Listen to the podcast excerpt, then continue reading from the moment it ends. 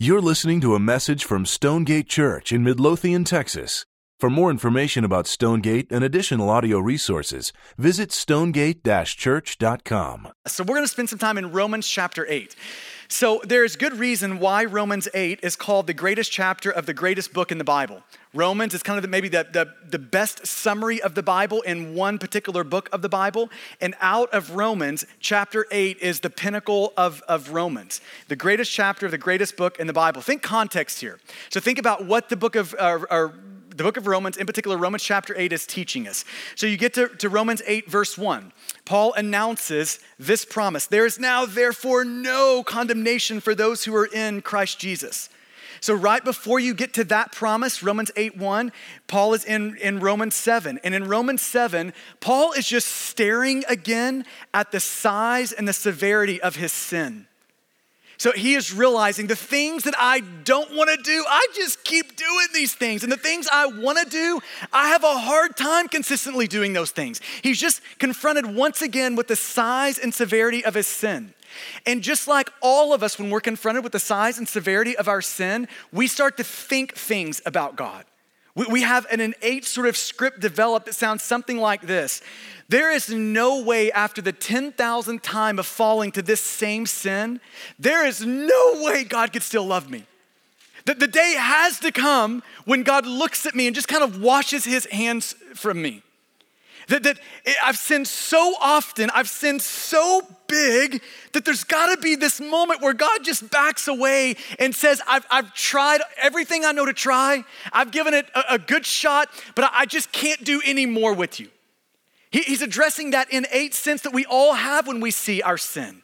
When, when we know how deep and how dark it gets. And Paul is reminding us of God's promise in, in Romans 8 1 that for those who are in Christ, if you're a son or daughter of God, God is telling us in Romans 8 1 that his smile will never turn into a frown, that his love will never turn back into judgment for us. There's therefore now no condemnation for those who are in Christ Jesus. And then uh, throughout Romans 8, the Holy Spirit just blows into the scene.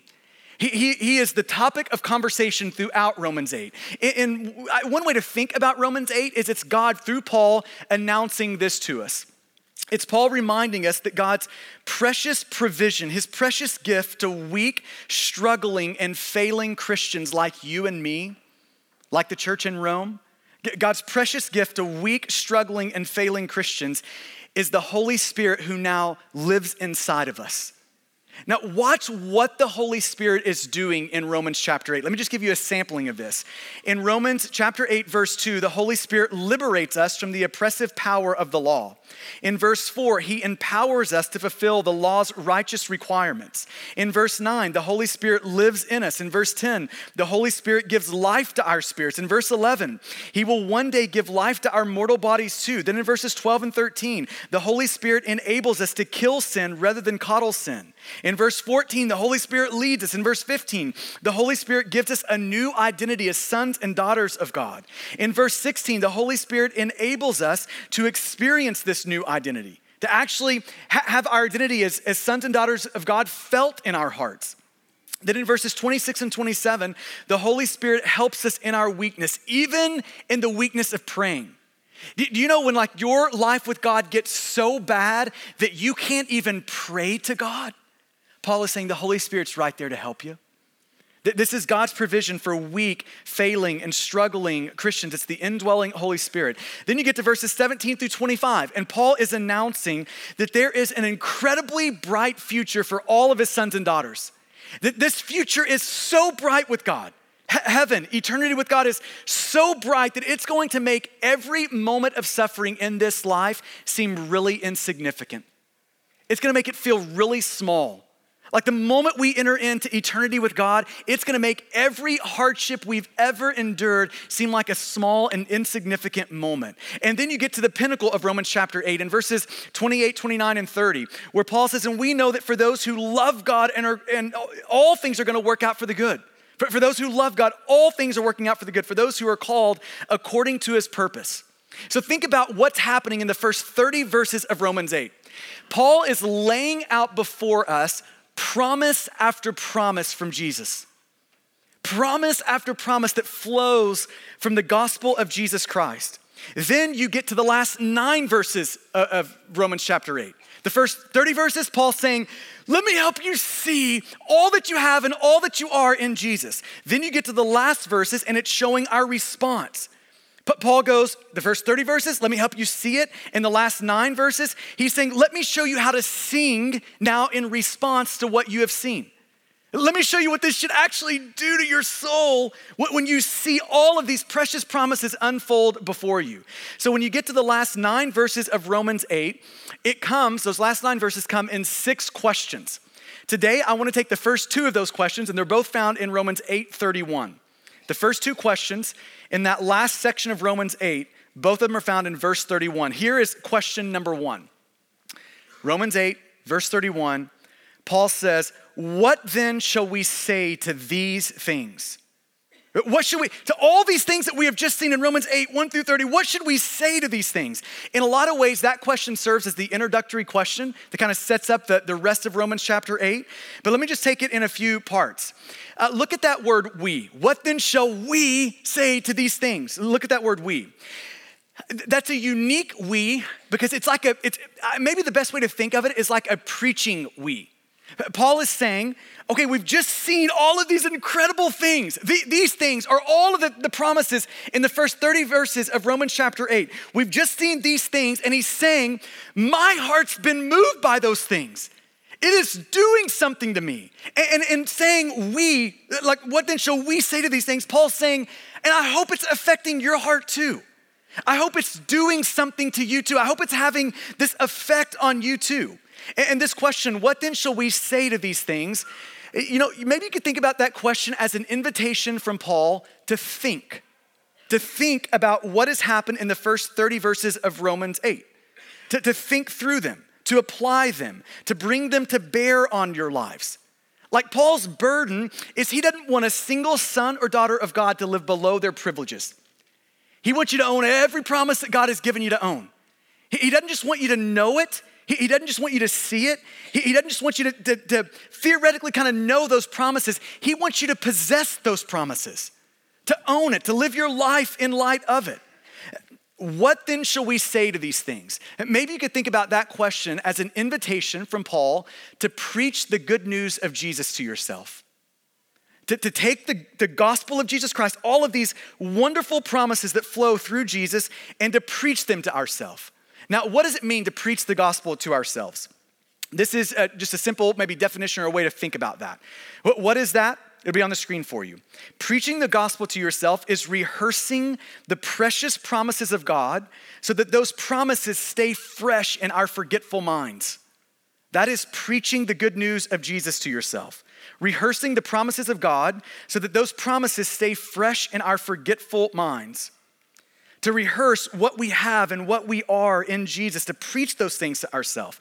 Now, when I think about the Christian life and what it, what it looks like to walk with the Lord, preaching the gospel to yourself is it's not the only habit that we need to form to help our relationship with the Lord.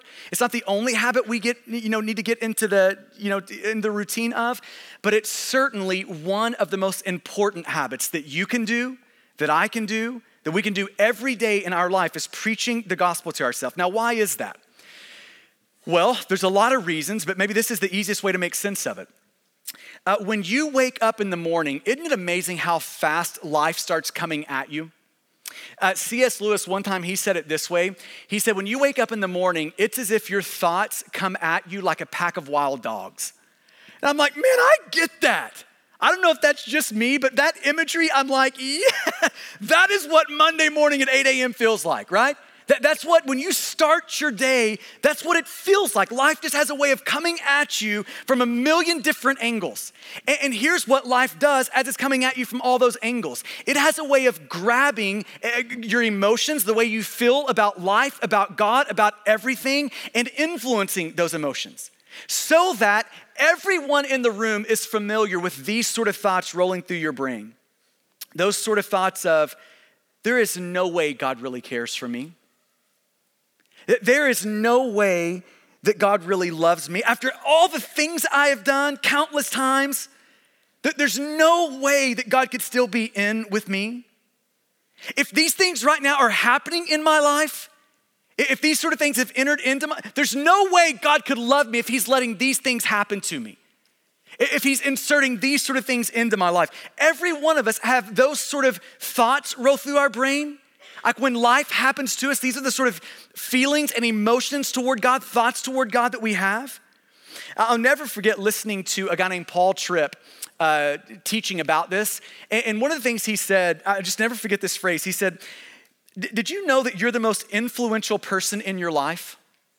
And here's the reason that you're the most influential person in your life because no one talks to you more than you talk to you. Isn't that an interesting thought to think about? I mean, part of what it means to be a human being is that we are always talking to ourselves. we have this unending conversation that is happening every day, all day. We're, an unending conversation. And because that unending conversation, if you could just get inside of my mind and inside of my heart and hear what it sounds like, here is what you would be uh, probably shocked to find it is an anti gospel conversation. That script is full of anti Romans 8. It's full of everything but the good news of Jesus. And I think if I could get into your mind and see what that script sounds like in your life, it would be just as anti gospel as mine. And so it, I just kind of have this resolve in my life that my best sermons don't need to be for other people, they need to be for my own soul. Your best sermons in your life don't need to be for other people, they need to be to your own heart, right? We're, we're this unending conversation with ourselves. And Paul Tripp goes on to say that half of our trouble comes from listening to ourselves rather than preaching to ourselves. We, we constantly listen to that anti gospel script. And he's saying, no, Paul is inviting us to stop doing that, to, to not listen to that anti gospel script, but to preach the gospel to our own life, in our own heart. Listen to J.I. Packer talk about this commenting on this particular verse, Romans 8 31, he says, You know, here's what Paul's saying in this question. Paul's saying, think, think of what you know of God through the gospel and then apply it. Think against your feelings. Argue yourself out of the gloom that they have spread. Unmask the unbelief that they have nourished. Take yourself in hand. Talk to yourself, preach to yourself, make yourself look upon your problems, uh, make yourself look upon up from your problems to the God of the gospel. By this means, so Paul believes, the indwelling Holy Spirit, whose ministry it is to assure us that we are God's beloved children and heirs, will lead us to the point where Paul's last triumphant inference, the, the very end of Romans 8, where Paul says, I am sure that neither you know, death nor life nor anything else in all of God's creation will be able to separate us from the love of God in Christ Jesus our Lord that as we preach the gospel to ourselves, the Holy Spirit in us will evoke from us the response as we read that. And so I am. I'm a person that, that God's love will never stop coming to. God has set his affection on me, and it's an undying affection. This is what Paul's inviting us into to keep those truths of the gospel fresh in our forgetful minds, to, to keep those things alive, those promises of the gospel alive in our hearts alive in our souls. So then comes the question, well how do we how do we preach the good news of Jesus to ourselves? What would that look like? And in some ways the rest of Romans 8 is an example of what that might look like in your life and in my life. The, the second question gives clarity to that. So Paul says, what are we going to say to these things? We've, we've just seen 30 verses of just gospel packed promises. So now what do we say to these things? And Paul's saying, let me give you one for instance of what you might want to say. Let me give you one way that you can preach the good news of Jesus to your own heart. Here comes question number two. If God is for us, then who can be against us? If God is for us, then who in this world could be against us and it really matter? Paul's saying this is one way you can take the truths of Romans 8, 1 through 30, and, and, preach those to yourself. Keep those fresh in your mind. If God is for us, who can be against us? That is one of my favorite phrases in the Bible.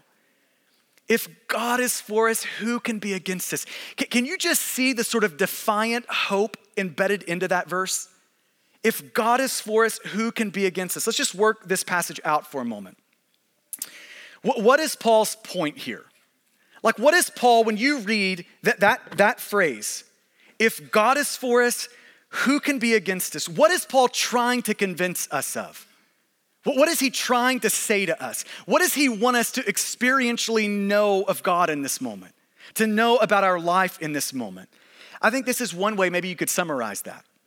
I think it's Paul reminding us that no person, no evil, no tragedy, no sin done by you or against you can block God's plans for you. I want you to hear that again.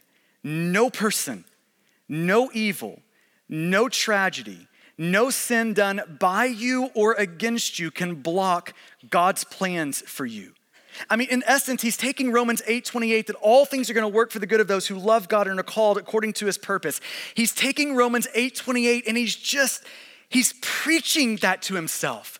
He's keeping that promise right in front of his, uh, right in front of his face. He's reminding himself that, that Paul, for, for me, no, no person, no evil, no tragedy, no sin done by me or against me can block God's plans for me, Paul. He's preaching that to himself. Now, think about this passage with pastoral logic. Paul isn't just writing random things in Romans 8. He is thinking about the church in Rome and then he's asking the question in light of what I know about them, what they're struggling with, what could I write them that would be an encouragement to them? And so he's using pastoral logic. This is in response to what he knows about the people uh, of Rome, right? So, so what position would they be in for Paul to look at them and think, you know what they need to hear? If God is for you, who can be against you? But what position would they be in to need to hear that? I, I think this would be the, the answer to that. Paul's looking at a church and they're fearful, they're anxious, they're wrapped in a ball of worry, right? This is the, the position of the, the Roman church. He's writing to a people who feel beaten up and bruised by life, who feel like a million things in their life are against them. And just ask yourself the question doesn't that sound a lot like us? Beaten, bruised by life, fearful, anxious, wrapped up in a lot of worry. Now, notice in this passage, Paul is not saying no one's against you. That's not what Paul's saying. Paul recognizes that there are plenty of things that are amassed against the people of God. And we could just go down the list of some of those things. Um, you might could start with Satan. The Bible presents a real Satan, a, a real person that is actively opposed to and um, seeking to oppress the people of God. And the Bible presents him as a, as a defeated foe, but a not yet destroyed foe. So he's dying, but he's not yet dead. And I kind of think of him oftentimes as a, a kamikaze pilot. He's on a one way mission to inflict as much damage as possible among the people of God. Satan is opposing the people of God. He's opposing you, he's opposing me, he's opposing us. Um, we could also talk about the flesh. The flesh is opposed to us. The flesh is that inner part of us, those inner desires in us that have been distorted and deformed by sin. That's the flesh in us. It's that, that part of us that's still at war with God. And even when we become a child of God, that, that, that old part of us, that fleshly part of us that, that distrusts God, it's dethroned in our life, but it's not yet destroyed in our life. Aren't we gonna be grateful for the moment we see Jesus face to face and the flesh is gone in us? That's gonna be a great day. But we're in the, the not yet of that. We still have some of that old person in us, that, that part of us that still has those desires that are deformed and distorted by sin, which is a humbling thing to consider. Like when I, when I think about my own life, it's so humbling for me to know that my worst enemy isn't out there, it's in here. That the person in my life that has disappointed me more than any other person is me. The person who has failed me more than any other person in life is not someone out there, it's me, right? The, the flesh, in a, in a very real way, is opposed to us, opposed to what God wants for us. So it's opposed to, uh, to us. Death is opposed to us. It's actively working against us. We're all living in the valley of the shadow of death. Death is lurking all the time in all of our lives. Sickness is an enemy that's opposed to us. Cancer is an enemy. Our body's breaking up and breaking down. Those things can be against us. People can be against us. Paul knew this as well as anyone. Paul was the guy who was drug outside of a town stoned to the point where they all think he's dead. These are guys that are pretty experienced with this, right? That they've beat him up enough to think the guy is dead. They leave him for dead. This is a guy who has been beaten 39 times, five times. I mean, th- this guy has endured incredible suffering at the hands of people. So people can be against us. In verse 37 of Romans 8, Paul just kind of gives us multiple things that can be against us. Tribulation can be against us, distress can be against us, persecution, famine, nakedness, danger, sword, all of those things can be against us. There is so much that is against us that if you're like halfway sane and the only thing you see is what's against you, we should all be fearful. That's how much is against us. That if, you, if you've got any sort of sanity and you're looking at all of the, the forces amassed against us, and that's all that you see, we should all be terrified in the room. So, so there's plenty against us. But here's what Paul's doing with this question if God is for us, who can be against us? Paul is saying, man, I, I don't want you to stick your head in the sand and act like nothing is against you.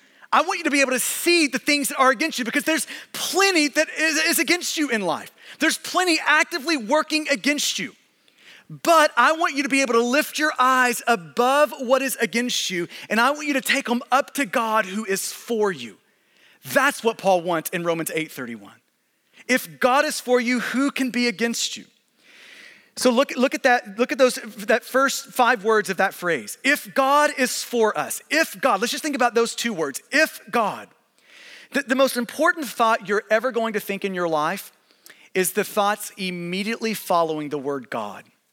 It determines everything about your life now, everything about your life in the future.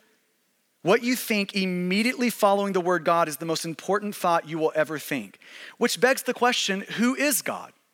And how did we like form our answer to that question? When we think about God, where did we get our thoughts of God from? And I think for most people in our culture, just kind of are living in and around our context, we typically pull our view of God, we sprinkle a little bit of Bible onto that view, a little bit of like our family tradition and what we've kind of grown up around onto that view of God, and a little bit of just the cult, uh, cultural kind of folklore and the cultural kind of conceptions of who God is. We take some sprinkling of those things together, and when we think about God, we think through that lens, a God formed by those sort of things. Now, how do we fight against that? Like, we don't want to make God in our image. We don't want to form God and to make God like we see God. We want to know who God is, who God is, like who He said that He is. And so, how do, how do we fight for that? How do we fight for a view of God that isn't like our view of Him, but who He says He is? The only way to do that is to read the Bible and to ask the question God, who do you say that you are in the Bible? Who do you reveal yourself to be? And there's this one moment in Genesis chapter 17 where God is talking He's talking to us, and then he talks about himself. He reveals part of himself to us. And in, in, Genesis 17 1, God talks about himself like this I am God Almighty. That's who I am. If you wanna know what I am, who I am, if you wanna know what I look like, if you wanna know these things, here's what you need to know about me. Here's what God says about himself I am God Almighty. Now, why does God say that? Why is God reminding us of who He is, that He is God Almighty? He's reminding us of that because He knows we need help consistently believing that He really is Almighty God. He knows we need help with that.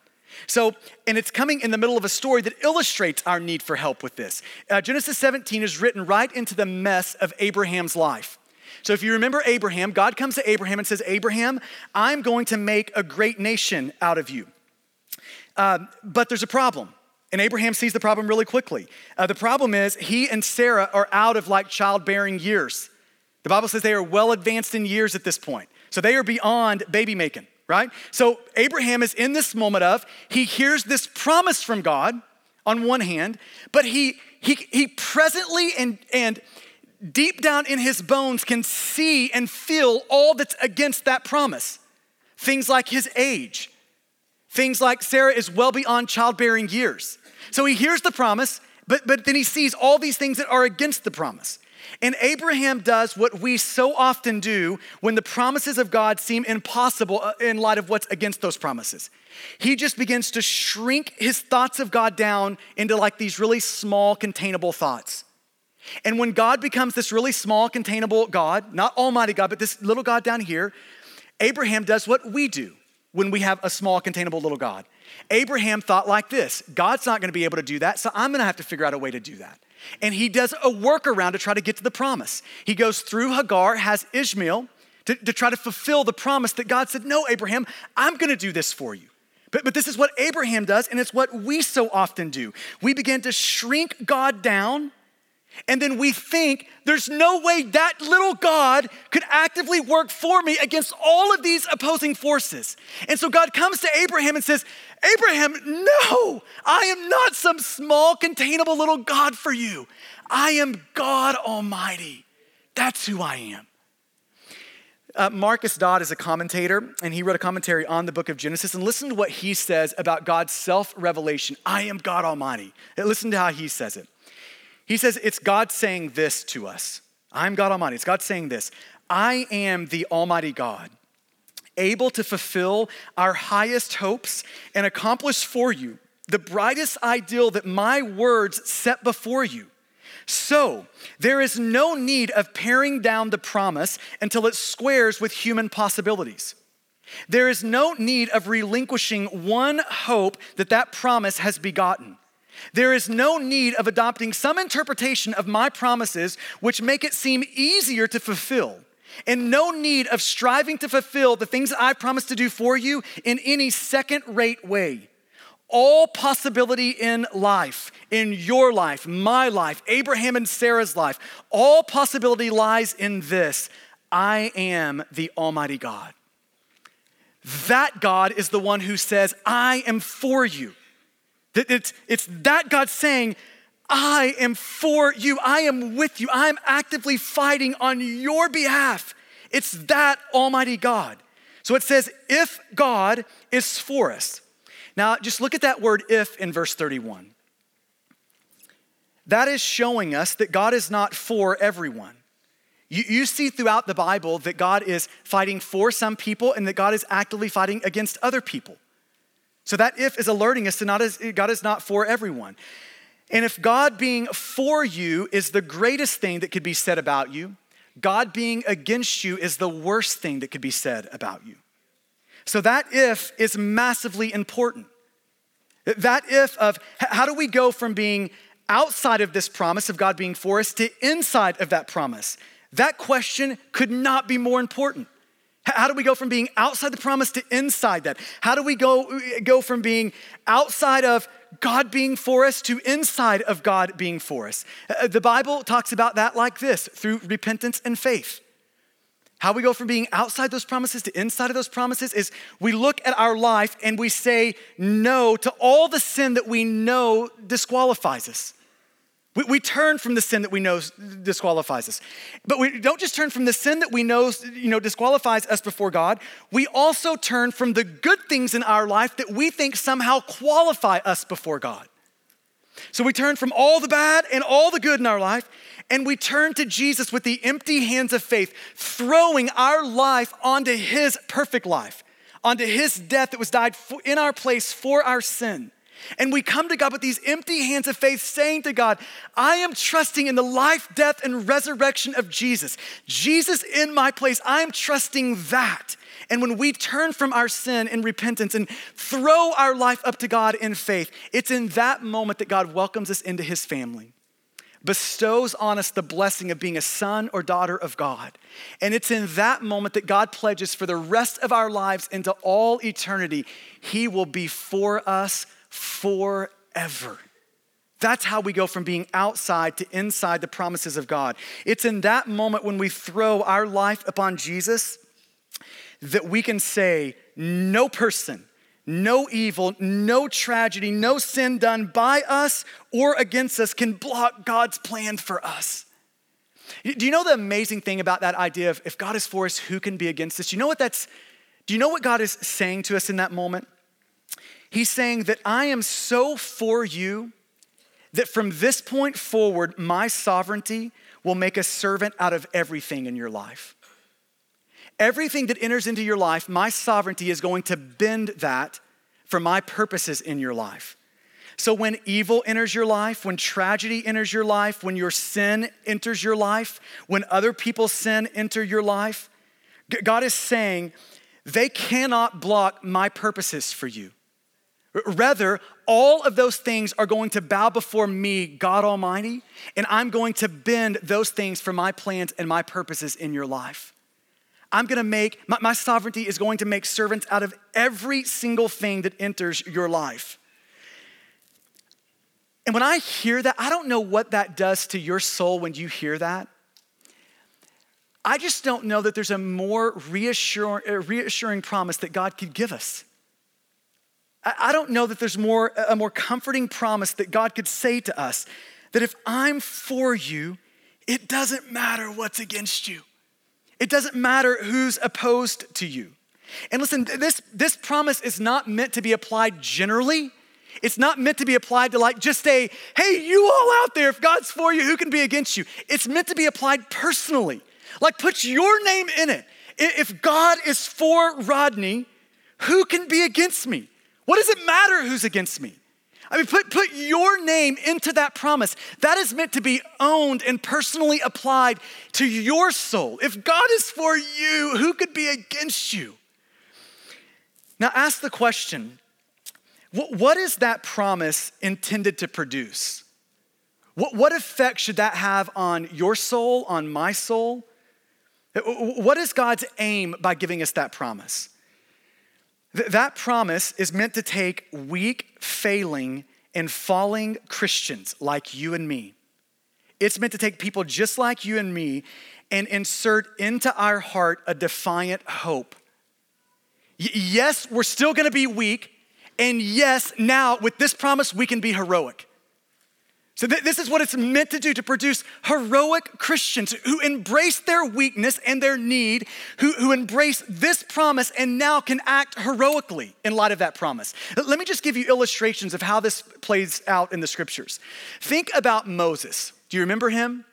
Uh, God comes to Moses and says, Moses, I've got a job for you. I'm going to use you to free m- my people out of Egypt. And when God says that to Moses, Moses brings out the laundry list of all the reasons why God has the wrong person. I mean, he just gives God all the reasons why God needs to go find a different person for that job. And do you remember what God says to Moses? He looks at Moses and says, Moses, I'll be with you. I'll be with you. Now, that sort of uh, language of I'll be with you in the Old Testament, that's covenantal language. That, that, you could translate that I'm gonna be for you, Moses, and if I'm for you, it doesn't matter who's against you. That's how you could translate that, that idea of I am with you in the Old Testament. So, so God comes to Moses and says, I'm gonna be with you. And do you remember what that promise did to Moses? That took a weak, falling, failing, I mean, just couldn't see how this could ever work out, and it made him heroic. It gave him the courage to stand in front of the most powerful person alive at the time and tell him, You, Pharaoh, need to let God's people go. Think about Hezekiah. Do you remember this story? Uh, the Assyrian armies come to conquer Israel, and they're likely at that time the, the most powerful army on the face of the planet uh, at that particular time. And in Second Chronicles 32, here is how the story goes Hezekiah looks at the people Israel. They're terrified because the Assyrian army is camped around them, about to crush them.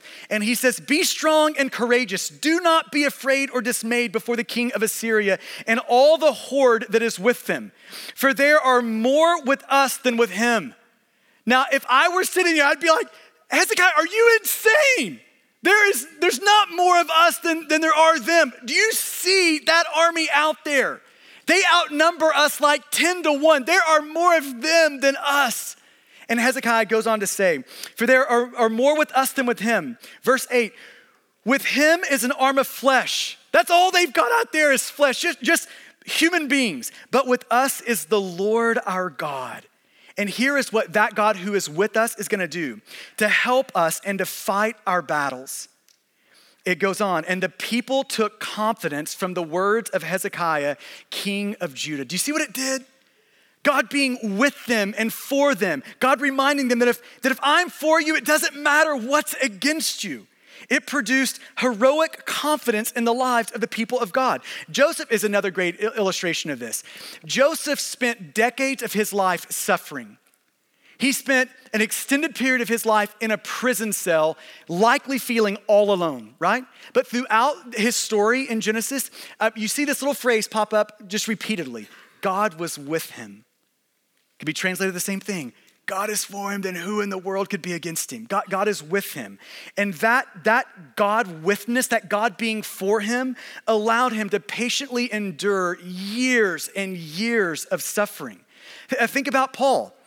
I mean, what enabled Paul to joyfully suffer, to just walk through with joy all of the hardships that came into his life? What allowed that is this deep down promise that just was pushed down into the deepest places of his heart. If God is for me, who can be against me? He's not gonna let anything into my life that he is not going to bend for his purposes and my good. This is what verse 31 is intended to produce a defiant hope. Listen to J.I. Packer say this again. He says, Grasp this, says Paul. He's just commenting on verse 31. Grasp this. Hold on to it. If God is for you, who can be against you? Hold on to it. Let this certainty make its impact on you in regards to what you are up against at this very moment. I mean, we if you if we could just survey the lives in this room, do you know what we would find throughout this room? People who have a million things opposing them right now. People bruised and beaten. People in the midst of all sorts of hardship and J.I. Packer's just, he's reminding us take what Paul has just said and put it up against all of those things that are opposing you. And he goes on to say, and you will find in knowing God as your sovereign protector, that this sovereign protector who is irrevocably committed to you, here's what you're gonna find in knowing this sovereign protector. You're gonna find uh, both freedom from fear and new strength for the fight. I just wonder how many of us in the room this morning need new strength for the fight? That we just feel weary and discouraged and like everything in life is swamping us. And we need today for God to give us new strength for the fight. That's what Romans 8:31 is meant to give you. Now, I just want to close with this. When it comes to this idea of God being for us, so who could be against us? And when you're thinking about that promise and how it plays out in your just everyday life, I want to give you this one warning. Be sure you don't judge the Lord and his promise towards you too quickly. Just be careful not to judge it too quickly. I was thinking uh, this last week again about a moment in college. And honestly, especially the first year in college, I want to forget most of that year. I don't really re- want to remember it, but, but there's one particular memory that I'll just, I, will never forget this, this moment. Going into college, I thought that I was dating at the time the, uh, the person I'd probably marry. And about three quarters away through my freshman year in college, uh, and it's a longer story than I have time now to give, but that just became a crushing reality that that's not gonna be so. Not, not gonna happen. And I literally, I, I'll never forget a moment of just, I mean, just crying myself to sleep. Just absolutely heartbroken, crushed. And it's, it's so ironic for me to look back at a moment like that and to know what I was thinking. In the moment, this is what I'm feeling. God could not be more against me right now. I mean, I, I, I was swept into all the opposition, and I just remember feeling, man, where in the world is God in this moment? And it's so ironic for me to look back now and to see that in a lot of ways, that was the spark that it just really ignited a life with God that I had never even dreamed of before that. I get back after my freshman year into my sophomore year in college, and I'm now walking with the Lord pursuing the Lord, and all of a sudden, God brings another lady beside me. Her name is Laura. And if I would have met Laura my freshman year, the, the, the, all the, the sort of like possibilities in that moment would have disappeared really quickly. Rightfully so. She should not have dated me then. But, but God puts this little spark in my heart and He crushes me to, to do it. And so now it's our sophomore year, we meet, and, and God gave me a wife that is just so precious. So precious. And it's so ironic to look back and to see in the moment that the, the feeling that I had of, God, there, there's no way you could be for me was the exact moment when God was showing me that He was undeniably for me. And, and all I'm trying to say is just don't judge the Lord too quickly. If, if, you're, if you're in the middle of one of those seasons where it feels like everything and God is against you, hang in there. Don't, don't judge the Lord too quickly. In the first five or six years of Laura and I's marriage, we tried to have kiddos and couldn't. And so, man, we struggled with infertility. It was so hard. I mean, I, when I just put it in a nutshell, it was like we were living for years and we would climb up the monthly sort of hill of hope and we would come tumbling down the hill of disappointment every month. Just such a hard, extended season for us. And we were actually just having lunch with some friends this last week and just recounting some of that. And it's amazing for me to look back now at a moment where it f- felt like, God, you're, you're, you're not for us, you're actually against us. And, and to see that in that moment, I think God, in a lot of ways, cemented our heart for the fatherless our desires for orphan care and adoption and fostering and those sort of things. And I would have never have dreamed at that moment that we would be planting a church 10 or 12 years later and that that heart that God had cemented in us in that really hard season would then be transferred into a church and our church would adopt that sort of adopting heart of, of God. I never would have dreamed that. And it's just so strange to look back in that moment and to see the very moment where it felt like God was against us was the very moment where God has been most for us. So just don't judge the Lord too quickly there. It reminds me of a couple of lines from the poet, hymn writer William Cowper. He said it this way Judge not the Lord by feeble sense, but trust him for his grace. For behind a frowning providence, there hides a smiling face. That many of us right now, we feel the frowning providence of God. Life is hard, but behind that is a God who's for you. And if that God's for you, who cares who's against you? Let's pray together.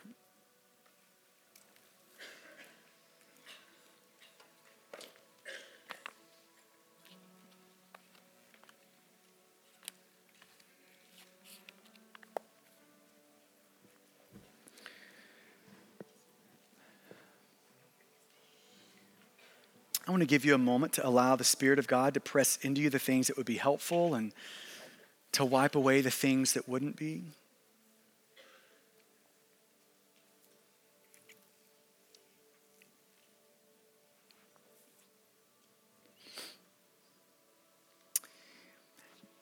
And I know that there are many that came into the room this morning, and it's, it's, a, it's a mini miracle that you got here. Life is hard. You're in a season full of disappointments and hardships and suffering.